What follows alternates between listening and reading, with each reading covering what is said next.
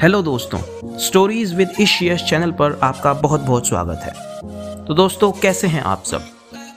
दोस्तों, आज हम आपके लिए लेकर आए हैं भूतिया हवेली का पार्ट फोर तो अगर आपने भूतिया हवेली के स्टार्टिंग के तीनों पार्ट्स अब तक नहीं सुने हैं तो प्लीज़ पहले जाकर उनको सुनिए। डिस्क्रिप्शन में लिंक गिवन है।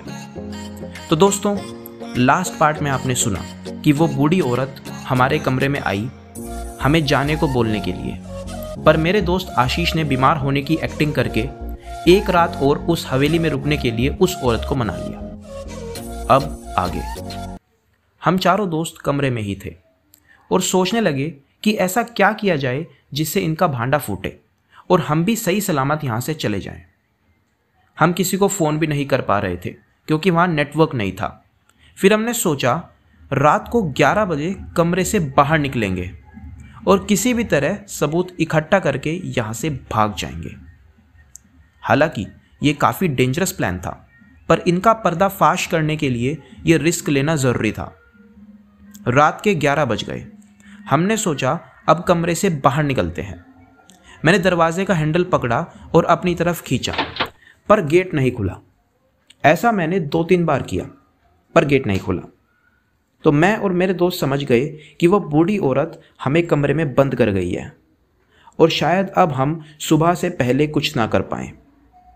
पर तभी मेरा दोस्त सुमित बोला कि क्यों ना इस खिड़की से बाहर जाया जाए। हमने नीचे देखा। तो हवेली काफ़ी बड़ी होने के कारण फ़र्स्ट फ्लोर भी काफ़ी हाइट पर था। एक बार यहाँ से गिरे तो जान बचने का कोई चांस नहीं था। पर तभी ऋषभ बोला, क्यों ना कपड़ों की रस्सी बनाई जाए? और आराम से नीचे उतरें।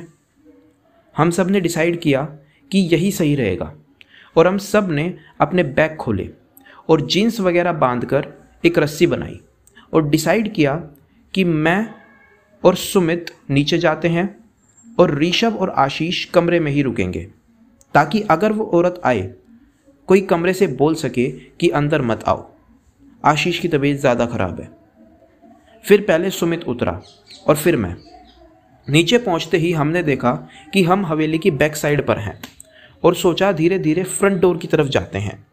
हम चलने लगे और जैसे ही हम अपने लेफ़्ट मुड़े, हमने देखा कि वो गार्ड जो हमें हवेली की एंट्रेंस पर मिला था, वो एक बेसमेंट से एक कार्डबोर्ड बॉक्स जो देखने में काफ़ी भारी लग रहा था, वो लेकर फ्रंट डोर की तरफ़ जा रहा था। हम दबे पाँव चलने लगे और सोचा कि उस बेसमेंट में जाके देखें क्या है। और हम बेसमेंट के पास जाके छुप गए। जैसे ही वो गार्ड दोबारा नीचे जा रहा था, मैंने वहाँ पड़ा एक बड़ा डंडा उठाया और उस गार्ड के सिर पर दे मारा। वो बेहोश होके बेसमेंट में ही गिर गया और हम दोनों नीचे गए। जैसे ही हमने नीचे देखा, वहाँ तीस पैंतीस कार्डबोर्ड के बॉक्स रखे थे। हमने एक बॉक्स को थोड़ा साइड से खोला तो देखा उसमें वही सेम वाइट पाउडर था मतलब ड्रग्स हम और थोड़ा आगे बढ़े तो वहाँ थ्री प्रोजेक्टर वगैरह और उसके इंस्ट्रूमेंट्स रखे थे। सुमित साइंस का स्टूडेंट था तो वो बोला कि ज़रूर इस सबसे ही उन्होंने कल हमारे सामने वो काला साया दिखाया होगा। थोड़ा साइड में देखा तो वहाँ इंजेक्शंस और कैटामीन के डोज रखे हुए थे। तब सुमित ने बताया कि ये तो किसी को अनकॉन्शियस करने के लिए यूज़ किए जाते हैं। और अगर ज़्यादा डोज दे दिया जाए तो इंसान बेहोश भी हो सकता है। तो हम समझ गए कि इसी से वो हमें बेहोश कर रहे थे। हमने फिर वहाँ इन सब चीज़ों की वीडियो बना ली, और जैसे ही हम बाहर निकल रहे थे, हमें वो लकड़ियाँ भी दिखी, जिससे वो लड़की इतनी लंबी हो रही थी। हम दोनों ने एक एक लकड़ी उठा ली, और हम फ्रंट डोर की तरफ़ चलने लगे। फ्रंट डोर के पास एक ट्रक खड़ा था। जिसमें उस ट्रक का ड्राइवर सो रहा था। हमने ट्रक के पीछे देखा कि उसमें वही कार्डबोर्ड बॉक्स रखे थे। हम समझ गए कि ये बॉक्स यहाँ से कल दुबई ले जाने के लिए ही शिफ्ट हो रहे हैं। अब इसके बाद हमने क्या किया? क्या हम वहाँ से बच के आ पाए? ये जानने के लिए आप देखिए भूतिया हवेली का आखिरी पार्ट जो रिलीज़ हो रहा है इस संडे को।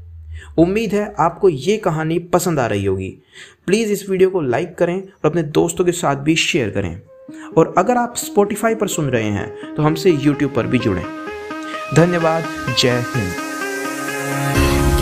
reasons to doubt, try to keep me down, but I'll put the flame out. You can't get to me.